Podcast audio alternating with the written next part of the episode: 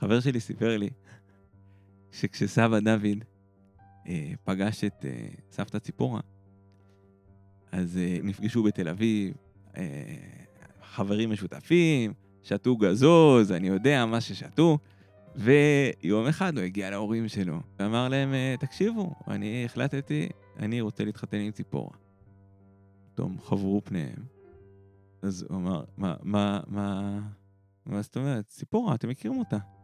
אמר, כן, אבל, אבל היא, היא, אתה לא יכול להתחתן איתה, היא לא משלנו. מה, מה, מה לא, לא משלנו, לא יודע. מה, מה זאת אומרת לא, לא משלנו? לא, לא הבנתי, מה, מה, מה הבעיה? אבל, אבל היא, היא פולניה, ואנחנו יקים. מה, זאת אומרת? לא, לא הבנתי, כאילו, אנחנו פה גרים בתל אביב, כולנו ישראלים, כאילו, מה, מה, מה, מה זה רלוונטי עכשיו? מאיזה, מאיזה חבל ארץ באירופה הגענו? מה זה רלוונטי? אנחנו, אנחנו גרים פה. מבחינתם זה היה מעשה שלא ייעשה. זאת אומרת, אין סיכוי שהבן, בן יוקר שלהם, היקה, החמוד, הנחמד, מתחתן עכשיו עם, עם מישהי שהיא או סטודנט. זה לא, אין דברים כאלה.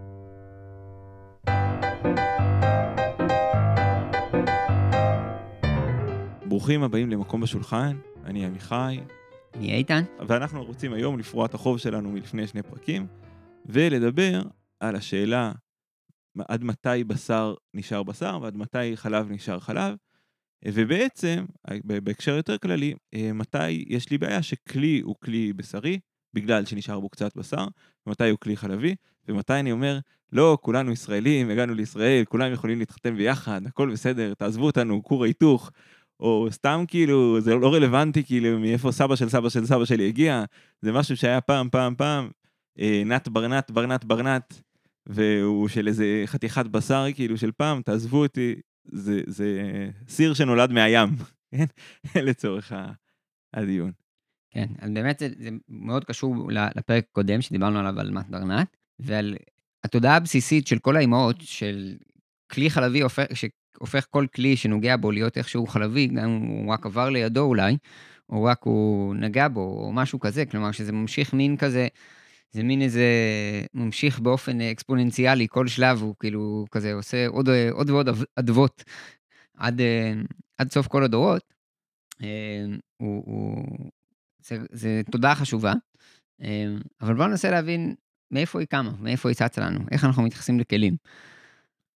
אז איתן, מאיפה הכל התחיל?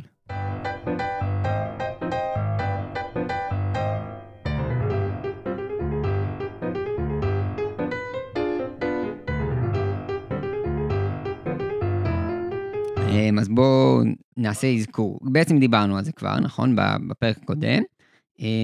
שלמעשה יש לנו מעט מאוד חומר לדבר עליו בכלים. כלומר, יש כל מיני נושאים שהמשנה והגמרא דיברה עליהם סביב הנושאים האלה של, של בשר וחלב, איסור והיתר ותערובות וכל מיני דברים כאלה. כשזה מגיע לכלים יש מעט מאוד התייחסות. מה שמוסכם הוא, בסוף למסקנת הגמרא, זה שאסור לבשל חלב בכלי בשרי שבישלו בו באותו יום. זה זה גם בדיעבד אסור, והגמרא אומרת שאנחנו גוזרים שגם כלי שבישלת בו בשר, אל תבשל בו חלב גם אם עבר יותר מ-24 שעות. זאת אומרת, בעיקרון זה, אם בישלתי בשר לפני, לפני יומיים, אז בעיקרון הייתי כבר יכול לבשל בו חלב. כן, יותר מזה, לא רק ש... בעיקרון הייתי יכול לבשל בו חלב, אם בישלת בו חלב, בדיעבד זה בסדר גם, מותר לך לאכול את התבשיל החלבי שלך, וזה בשר ממש וחלב ממש. ובדיעבד זה, זה מותר אם עבר יותר מ-24 שעות, אנחנו קוראים לזה נותן טעם לפגם, כלומר משהו שם, מה שהכלי בלע הוא כבר אה, פחות אה, בשרי נאמר, וה... הטעם כבר לא רלוונטי אחרי 24 שעות, ובזה נגמר הסיפור. כן, כי, כי הרי מה כבר יכול להיות בלוע פה, הרי נכון? זה לא שיש פה חתיכות בשר מבחינתנו בתוך כלי, מה שיש פה זה רק טעם בתוך הכלי. אה, נקפוץ אלף שנה קדימה, לשולחן ערוך, בסימן צד ג', ששם הוא אומר, אם בישלת בכלי בשרי, משהו חלבי, אם זה היה ממש באותו יום, אוקיי? שעה אחר כך, אז אתה, יש לנו אולי בעיה של טעם פה, נכון? יכול להיות שבעצם הכלי הבשרי פלט טעם פה למאכל החלבי. זה אומר, תביא נגיד גוי, שיטעם את זה, ויגיד לך אם יש פה טעם של בשר בתבשיל החלבי, אם אין טעם של בשר, סבבה, אתה יכול לאכול. אם יש טעם של בשר, אתה לא יכול לאכול. כל זה רק, אבל ממש באותו יום. אם עברנו יום, כמו שאמרנו, זה בסדר גמור, אוקיי? כלומר, אסור לך לכתחילה לעשות את זה, אבל בדיעבד זה יהיה בסדר. תשמע, זה נשמע ממש סבבה. זאת אומרת, אה, זה נשמע נהדר לחיות במטבח ככה, כי לא נראה לי שיעבור טעם ריאלי מ- ממשהו שבישלתי פעם למשהו שבישלתי עכשיו. וזה נשמע בערך שפתרנו בזה את כל בעיות המטבח. כן, נראה לי אנחנו בגדול יכולים לסגור פה את הפרק, בזה זה מסתכם. זה מאוד מזכיר שיטות שראינו בעבר, בפרק 2, אה, על איך מבטלים איסור, על זה שהדבר שהוא מטריד זה בעיקר הגוף של האיסור, כן, הבשר עצמו או החלב עצמו, אבל הטעם שלו, אה, שנכון שהוא אסור, הוא פחות מטריד אותנו, והטעם פשוט צריך לבדוק שהוא לא נמצא, נכון? כלומר, אם אין טעם ואין גוף, אז הכל בסדר. אה, אצלנו, במקרה של כלים, אז בעצם גוף אין לנו פה, נכון? זה ברור. ו... אה, כן, גוף, נכון. כן, אז אין לנו פה חתיכות, בתוך, ה... בתוך הסיר כמובן. מה שיש פה זה איזשהו טעם שנבלע, והטעם הזה שאולי נפלט עכשיו לתוך הכלי החלבי, אני רק צריך לטעום לוודא שהוא לא נמצא. ואם אני וידאתי את זה, אז הכל בסדר, גם אם ממש בישלתי באותו יום.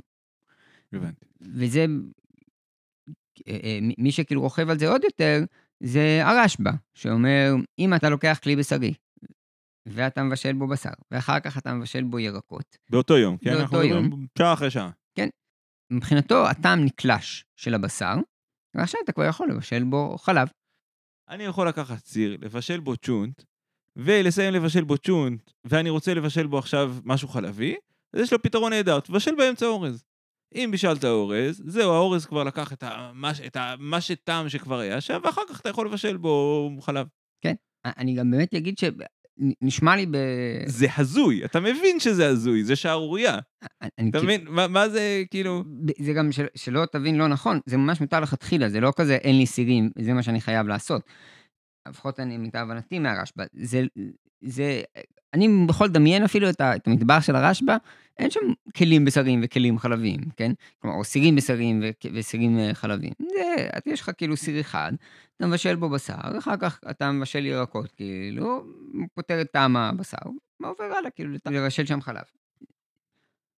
אמ, זה, זה, זה עולם שבו כלים זה דבר מאוד מאוד מינורי, אוקיי? זה כי זה מראש כאילו הבעיה היחידה שיכולה להיות לי עם כלים זה רק טעם, וגם טעם אפשר, כאילו כולנו יודעים שאין המון טעם שנפלט מכלי, גם נפלט איזשהו טעם, זה לא המון, ובזה נגמר הסיפור.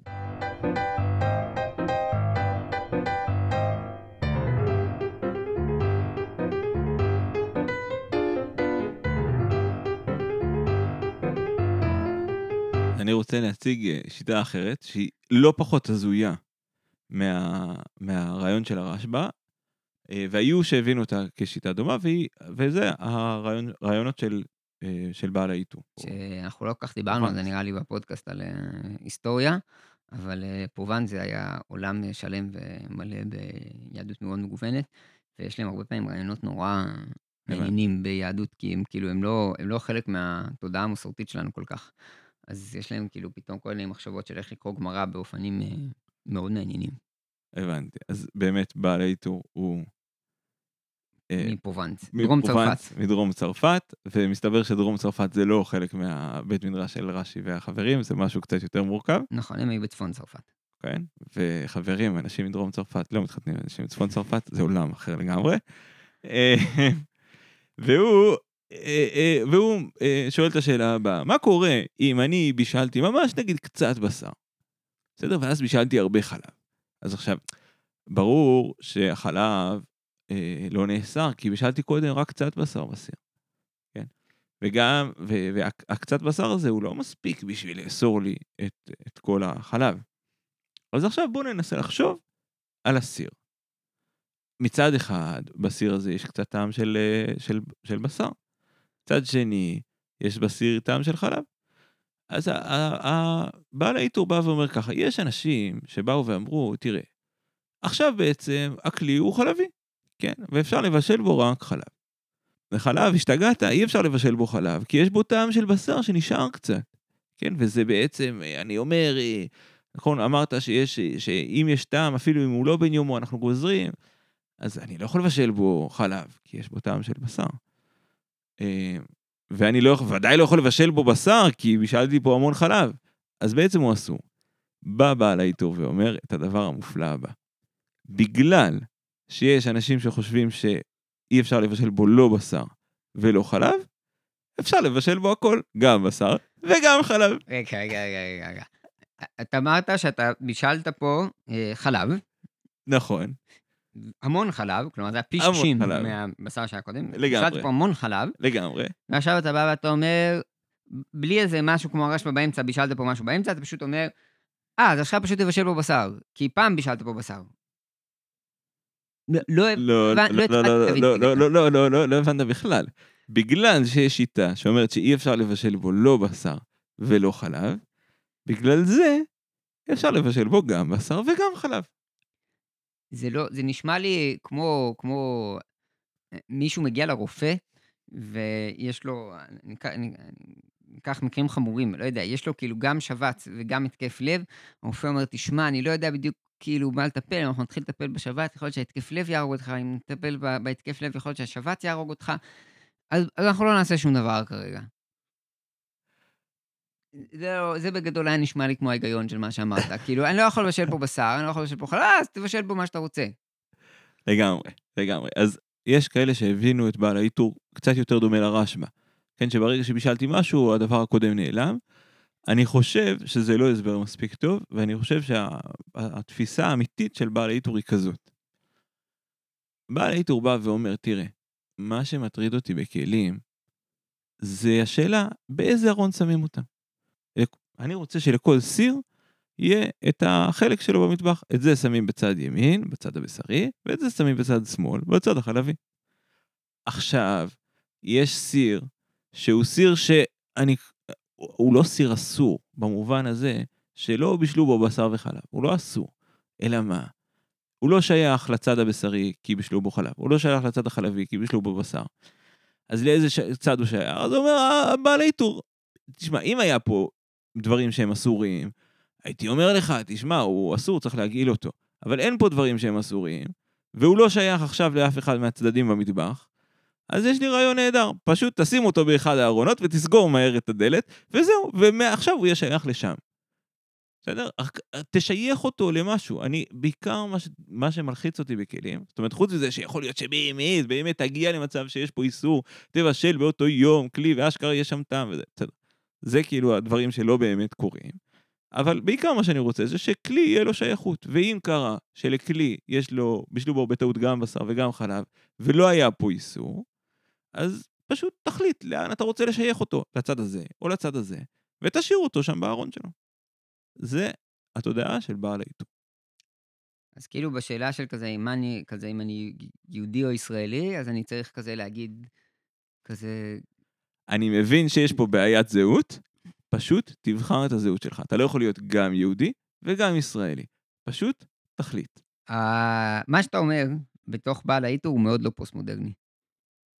הרשב"א הוא פוסט-מודרני. הרשב"א חושב שאתה יכול להיות בבוקר בשרי, ואז אחר כך לבשל אורז, ואז אחר כך אתה יכול להיות חלבי. ואתה יכול להיות עוד פעם בשרי, ואתה יכול להיות עוד פעם חלבי. זה לא, מה זה כלי בשרי, כלי חלבי? זה לא, אנחנו לא מגדירים אותך כל, לכל החיים, לכל הזמן. עכשיו אתה במקרה נמצא באיזשהו מקום, אז עכשיו אתה איטלקי, אחר כך תעבור מדינה, תהיה ספרדי, תחזור, תהיה יהודי, תחזור, תהיה בן, אחר כך תחזור, תהיה בת, העולם מתגלגל, אי אפשר כל הזמן להיות אותו דבר. בן אדם צריך לבחור איפה הוא נמצא. יש, יש פה שאלות, של, שאלות זהותיות עמוקות, יש פה משבר זהות. אני מבין שהסיר נמצא במשבר זהות כרגע. הוא בישל, הוא היה קצת בשרי, קצת חלבי, והוא יצטרך עכשיו לעשות בירור אמוני עמוק, ולהחליט מה הוא, ואז להישאר בארון שלו. אין, אין פה, אין פה, אתה מבין, מעבר בין ארונות, לצאת מהארון, זה לא, זה לא, אין פה. כל כלי בארון שלו. אני אפילו לא אטרח להסביר כמה זה מגוחך שאני מדבר פה על זהות וכלי. איפה, איפה, איפה פה המפגש של זהות וכלי? זהות בני אדם אני מתקשה לדבר עליהם, מדבר איתי על זהות וכלים, זה כלי.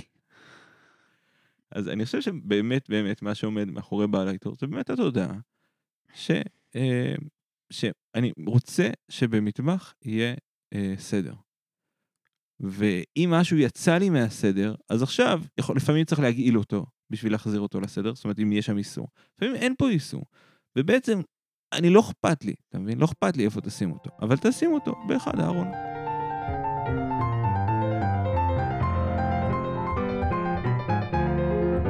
טוב, אחרי הרעיונות המשונים שלך, לגבי אה, איך העולם עובד, שכזה אתה צריך להחליט, ואתה לא בטוח, יש לך קצת זהות כזאת, קצת כזאת, צריך להחליט. אומר הטור שהוא פשוט לא מבין בכלל איפה זה מתחיל. כי הוא אומר, אתה בישלת פה בשר, אתה לא יכול לבשל פה חלב. זה, זה נגמר, כאילו, אני לא מבין מאיפה זה, איפה זה מתחיל בכלל. יש פה טעם שהוא בלוע, הוא יוצא, הוא בעייתי. זה נוגע לתפיסה כללית יותר של הטור, של איך הוא פשוט תופס כלים, אה, שזה הלכה נוספת, שבו הוא מדבר על כלים, ששם יש מקרה על, של כלי שהוא בשרי, ונופל עליו טיפת חלב מבחוץ, אוקיי? יש לי מה אכפת לי? טיפת חלב מבחוץ? כן. זאת אומרת, בתוך הכלי יש צ'ונט, ובחוץ נפל עליו טיפה אחת של חלב. כן, עכשיו תחשוב רגע על כזה סיר הצ'ונט של מיר, כן? כנראה שאין להם סיר צ'ונט אחד לכל השכונה, אבל נגיד, נדמיין לעצמנו סיר הצ'ונט של ישיבת מיר, שזה כזה, יש שם כמה אלפי, כאילו, תלמידים. אני, בן אדם יכול להיכנס לשם, בקלות. כן, בן אדם, אני, כן. גדוד. גדוד. אוקיי, ונפל על הדבר הזה טיפת חלב מבחוץ. כן. אוקיי, מה, ומה, ומה הטור רוצה להגיד? הטור אומר שהכל אסור. הכל... הכלי, הכלי, האוכל, ומה שאתה רוצה, הכל. אוקיי? לא... אה, הוא אפילו לא נכנס לשאלת, כאילו, אם יש שם 60, אין שם 60, זה לא מעניין אותו בכלל אם יש שם 60 או אין שם 60, הוא אומר, הכל אסור מההתחלה ועד הסוף. אתה מבין שזה לא הגיוני בשום קנה מידה. לא בשאלה של יש שם 60, יש שם זה, כאילו מה, חזרנו אחורה? חזרנו לבוא ולהגיד ש...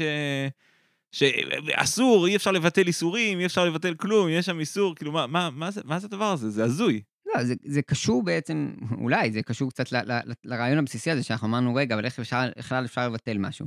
אז הגמרא באה ואמרה, באמת אפשר לבטל, כשיש לנו חתיכה מסוימת ונופל עליה חלב, אז אני יכול לבטל את זה, או כשיש לי, כאילו, זה, אני יכול לבטל כל מיני תערובות מסוימות שיש לי. אבל מי אמר שכלי זה כמו חתיכה? מי אמר איך כלי עובד? אם אני, עכשיו נופל לי טיפת החלב הזה על הסיר, אוקיי? עכשיו זה מבחוץ בכלל, אתה אומר, בסדר, זה מבחוץ, מה אכפת לי? אבל אני יודע שהטיפת, הרי אני יודע שכלי הוא בולע והוא פולט, אז אולי טיפת החלב הזאת בעצם עכשיו יש בטעם שנכנס פה פנימה. עכשיו אתה אומר, בסדר, אבל זה ממש ממש מעט, מה אכפת לך? אני אומר לך, אבל מי אמר שאתה יכול לבטל את זה בתוך הכלי? כלומר, בשביל שאני אוכל לבטל משהו, אני צריך שיהיה לי איזשהו, כאילו, תערובת שאני יכול לדבר עליה, אוקיי? אבל מה. אני, אתה רוצה לדבר לי, אה, זה, זה כאילו אזור, ה, אזור הביבים של, ה, של הכלי, אתה רוצה לדבר עליו ששם יש איזשהו תערובת, אין שם כלום, אני לא יכול לדבר על המקום הזה, זה לא מקום בדיוק, כאילו, הדופן של הכלי. ואז מבחינתי הכלי הוא נהיה בעייתי, כי יש שם גם טעם של חלב וגם טעם של בשר, ואני לא יודע אם אני יכול לבטל שם את החלב, אז מבחינתי הכל פה אסור. כי יש פה איזו התנגשות ביניהם מצד אחד, ואני יודע לך, אני לא יודע אם אני יכול לבטל. אז אני אומר, טוב, בסדר, אז הכלי אסור. אבל ברגע שהכלי אסור, מבחינתי גם האוכל בפנים הוא אסור. אתה, אתה, הטור, כשהוא מגיע לכלים, הוא בהיסטריה. מה זה היסטריה? היסטריה זה לא נורמלי, הוא מאבד את זה לחלוטין. מבחינתו, זה מין איזה סופר פוזיציה. זה, זה משהו שכל ארגז הכלים שלי נשבר. אין לי שום דרך להתייחס לכלום. אם טיפה אחת יכולה לאסור סיר עצום, ואז אחר כך, בגלל שהיא אסרה את הכלי, כאילו את הסיר, אז לאסור גם את האוכל שבתוכו. זה הזוי בכל קנה מידה, זה פשוט הזוי. אמ, כן, זה, זה, זה פשוט תפיסה שבאה ואומרת, הכלי הוא הרבה יותר מסובך ממה שאתה חושב שהוא. אתה חושב שזה כזה, בסדר, יש פה קצת טעם בלוע, כאילו אולי הוא יצא, אולי הוא לא יצא, וזה... אומר לך טור, זה הרבה יותר מורכב, כי, כי אולי הטעם הזה הוא יכול להסר, ולא ברור שהוא יכול לבטל, ואז זה כאילו, יצ... הקומבינציה הזאת של כאילו, אני לא יודע אם הוא יכול לבטל, ואני לא יודע אם הוא יכול, אה, והוא נראה לי כן יכול לאסור, זה אסון. זאת אומרת, מבחינת ה... אני רק אסכם, כאילו, אם דיברנו על, ה... על, ה... על הרשב"א שאמר, אני מתייחס לדברים באופן ריאלי, ולכן אין פה טעם, הכל בסדר. דיברנו על בעל האיתור שבא ואמר, זה בעצם, יכול להיות שהכל בסדר, אבל מה שמטריד אותי זה שאלות של זהות. בא הטור ואומר, אני לא יודע, יש לי בעיה בשאלה איך אני יכול לבטל סוג כזה של איסור. ובגלל שאני לא יכול לבטל איסור בתוך כלים בשום צורה, הכל אסור, אבל אסור באמת מבחינתו.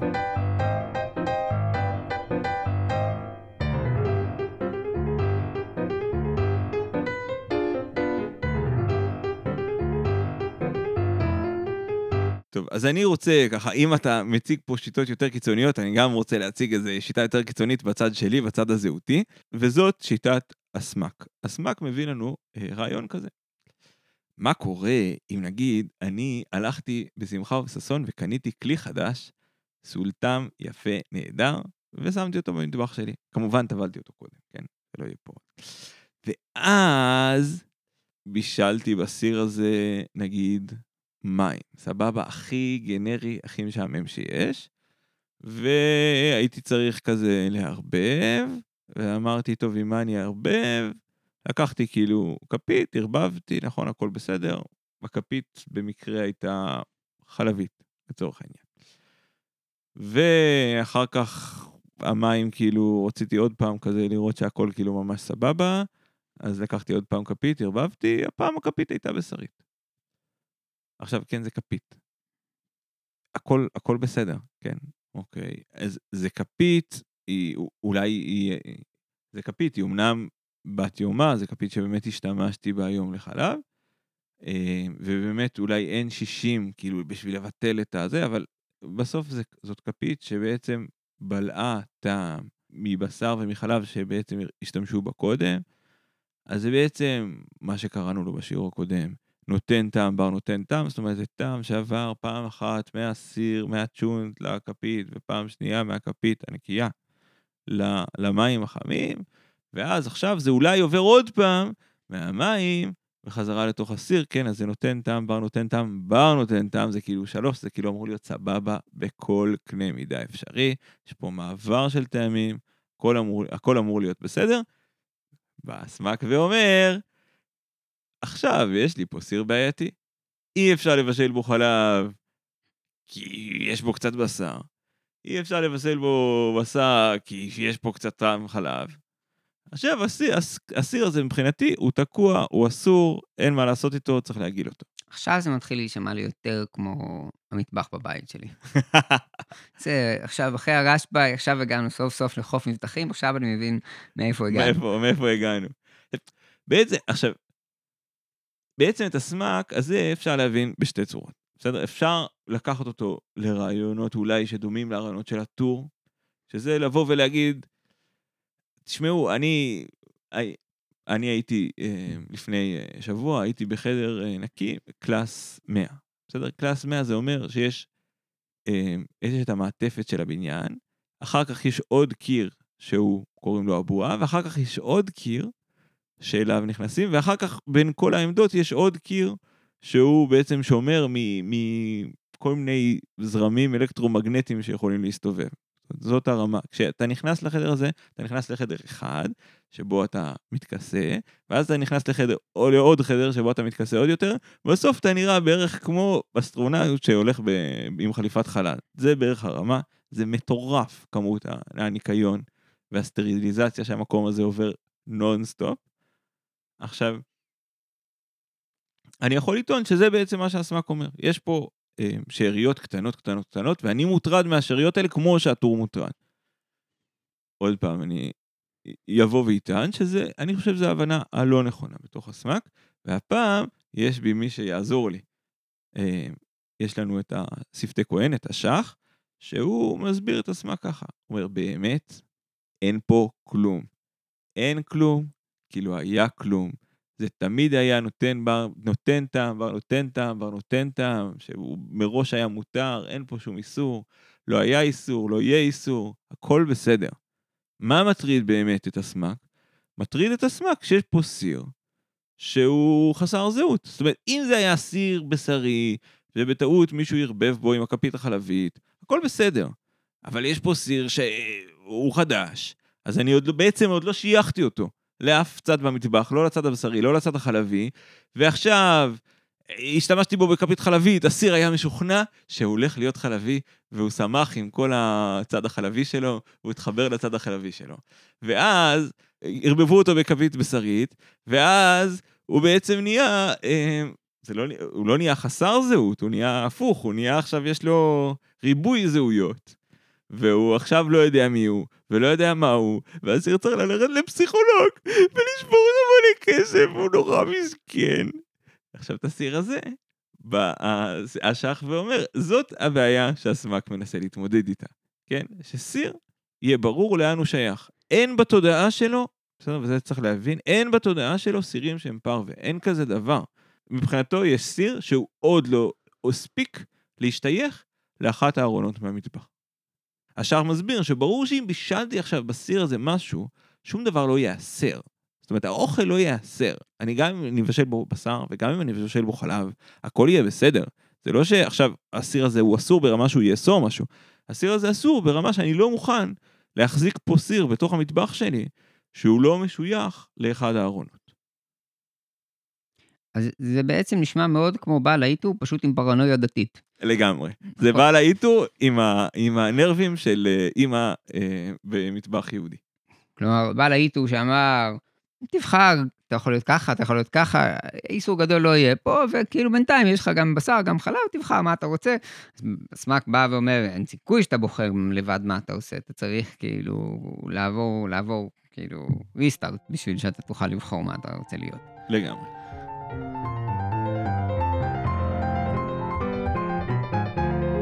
שנייה לפני שנסכם, אני רוצה גם להזכיר את, ה, את הכוכב הפודקאסט שעוד לא דיברנו עליו, את הרמה, שאני חושב שהרמה עושה משהו הרבה יותר מורכב מכל מה שראינו עד עכשיו, וזה שהוא בעצם מחלק את העולם למה אני עושה לפני, זאת אומרת, מה אני עושה לכתחילה, ומה אני עושה אחרי שכבר הדברים קרו.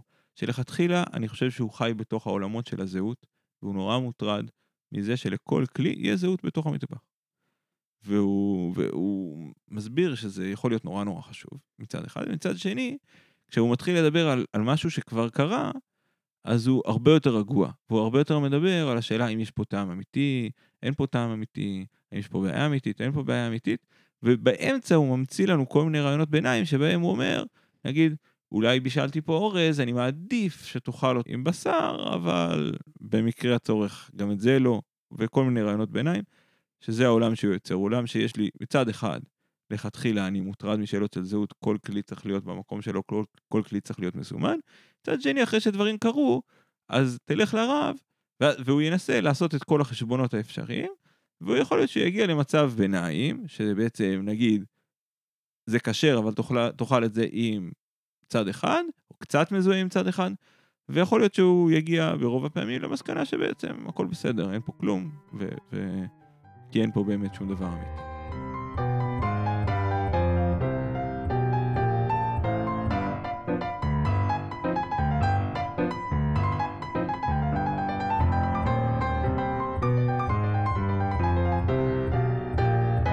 אז בואו נסכם. ראינו את הרעיונות הבסיסיים של הגמרא כמו שהם מופיעים בשולחן ערוך, לפחות בחלק מסוים שלו, אה, ש... אנחנו מוטרדים מהשאלה של הטעם הריאלי. ואם יש טעם, יש פה איסור, ואם אין טעם, אין פה איסור. אה, ראינו את הרשב"א שבא ואומר, אפילו אם בישלתי משהו באמצע בין הבשר לחלב, זה יכול להקליש לי את הטעם, ולהפוך את הטעם לפחות חזק. ולכן, גם זה יהיה מותר, ואפילו לכתחילה. ראינו את בעל העיטור שמתחיל לדון איתנו בשאלות של זהות. שהוא בא ואומר, זה נכון שזה מותר, אבל אני רוצה שכל סיר יהיה או בצד הבשרי או בצד החלבי. אני לא רוצה שכלים יסתובבו לי בתוך המטבח. ואם יש לי איזשהו, איזושהי בעיה, אז פשוט תחליט לא, לאיזה צד אתה משייך את הכלי. ראינו את הטור שמתעצבן על זה ואומר, אין כזה דבר תחליט לאיזה צד שאתה משייך את הכלי, יש פה דברים אמיתיים, יש פה בעיות אמיתיות. כלים יכולים להיות אסורים. אני לא יודע איך להתיר כלים בכלל. עוד אוכל אני יודע איך להתיר אותו, אם יש 60 אין טעם. כלים אני לא יודע איך להתיר. ברגע שיש לי בעיה, הכל הופך להיות בעיה קריטית, מהותית, הכל נהיה אסור אוטומטית. וגם אוסר את התבשיל. ראינו את הסמק, שהוא מדבר כמו בעל האיתור, לפחות בצורה שבה שח מבין אותו, אה, ברעיונות של זהות, ומוטרד מזה שיהיה, שלכל כלי במטבח יהיה את הארון שלו. אבל הוא לא עושה את זה כמו בעל העיטור, כאילו ב"הכל סבבה, רק תבחר", אלא ב"תכשיר את הכלי ואחר כך תבחר". ראינו את הרמ"א שהוא בא ואומר, בסדר, יכול להיות שאני יכול לשחק את המשחק. זאת אומרת, מצד אחד אני אה, רוצה שיהיה הפרדה, מצד שני בדיעבד. אני מוכן אה, לעשות כל מיני חשבונות כדי לבוא ולהגיד, אולי זה במקרה הזה יהיה מותר לגמרי, או שבמקרה הזה זה יהיה רק בחזקת, או כל מיני דברים כאלה. אני, אני רוצה לסכם אולי מבחינתי במשפט, מה נראה לי, כאילו, המחלוקת הגדולה פה בין, בין שתי השיטות, זה בשאלה של כמה, אם יש לך סירים חלבים וסירים בשריים, או כמה ארונות יש לך במטבח. אני, אני חושב שבאמת לפי הרשב"א והרמב"ם, יש לך באמת ארון אחד במטבח, יש לך סירים, שכאילו, כל הזמן, כאילו, יכול להיות שטעם אחד ייכנס, טעם אחד יצא, זה כאילו סוג של כזה... זה כמו שאני כאילו... לפעמים אוכל בשרי, ולפעמים אוכל חלבי, וזה בסדר, אני רק צריך לשמור על כל מיני דברים. אם בישלתי הרגע כאילו זה, אם אכלתי הרגע אה, חלב, אני צריך לשמור, ש... אם אכלתי הרגע בשר, אני צריך לשמור שש שעות. ככה גם הכלי, אם הוא בישלת בו הרגע, אז הדבר הבא שתבשל אחרי אה, בשר לא יהיה חלב. אתה צריך לבשל משהו באמצע, כל מיני דברים כאלה. כן. ולפי ה...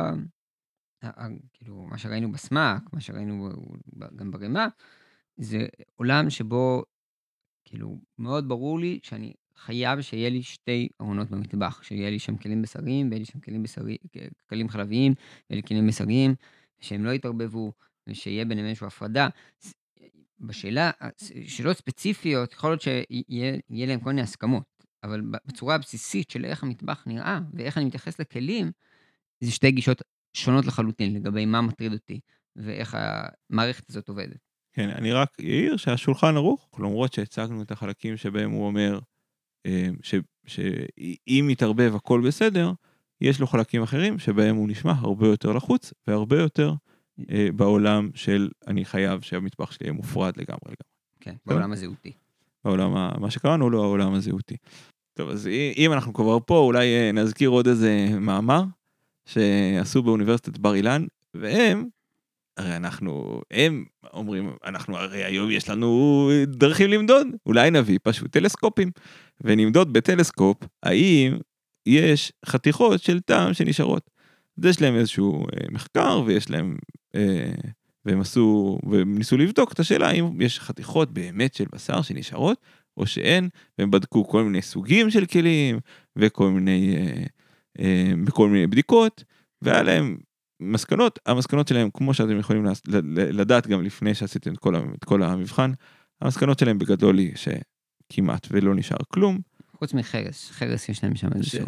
כן, חרס שהוא לא מצופה, כן, חרס שאין לו טיפוי. כאילו הם דיברו שם, נשמע לי הזיה. כן, ואז בעצם מה שהם רוצים לטעון זה שהכלים של פעם הם היו בולים, אבל הכלים של היום, אתם לא אמרו את זה, אבל זה ברור שזה מה שהם התכוונו להגיד, היום הכל בסדר, וממילא אין לנו מה לדבר על שאלות של כלים.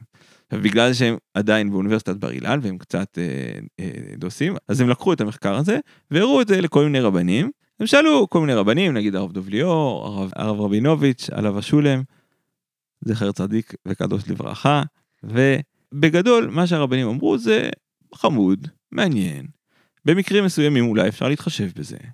אולי בכלים שבאמת, אם יבוא אלינו עכשיו חומר מהחלל, אולי עכשיו נוכל להגיד כל מיני טענות שהוא לא בולע, אבל בגדול אנחנו אנשים מסורתיים וצריך לעשות פה איזשהו מין שקלול בין העולם המסורתי שאותו אנחנו מכירים לבין הממצאים שאותם אנחנו רואים, ואולי במקרים מסוימים אנחנו נוכל אה, להתחשב בזה ולהכניס את זה לתוך מערכת השיקולים ההלכתית. הם הגיעו עם המחקר הזה גם לרב אושר וייס. ושם יצא עשן, לפחות בצורה שבה הוא כתב להם אה, בחזרה, אתה פשוט רואה את הבן אדם מתפוצץ מעצבים. כן? והוא בא להגיד בעצם, מי שמכם מי אתם חושבים שאתם בכלל? מאיפה אתם בכלל מתחילים? יש לנו עולם הלכתי, שהוא, אה, שיש לו כללים. אתם בעצם באים ואומרים שכל הרבנים שדיברו, הם דיברו שטויות. הם לא הבינו על מה הם מדברים. זאת אומרת, מהרגע שיש לנו כלים, כאילו, אני לא, לא מדבר על הגמרא ששם היה כלי חרס, בסדר? כלי ברזל יש לנו כבר מאות שנים. כל אלה הם אומרים שטויות, ואתם, אתם, הדוקטורים באוניברסיטה, אתם יודעים את האמת, והם לא ידעו את האמת. הרי זה שטויות. הרי ברור לכל בן אדם שהוא עם טיפת טעם, שברגע שלקחתי כלי ברזל וניקיתי אותו, ברור שאני לא איתם שם שום דבר ריאלי. ועדיין הם החליטו שצריך להפריד פה בשרי וחלבי, ועדיין הם החליטו להכניס את כל המערכות ההלכתיות. מבחינתו זה היה חוצפה, שערורייה, הזיה שאין כדוגמתה. בכלל ההנחות יסוד של המחקר הזה. באמת, אם uh, למישהו יש זמן, אתם מוזמנים לקרוא.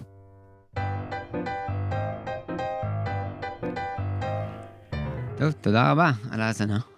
אה, כן, מוזמנים לשמוע אותנו בכל אפליקציית פודקאסטים שהוא. אנחנו כמובן רוצים להודות לדוד מנוביץ' על העריכה ולישיבת כה על הבית החם.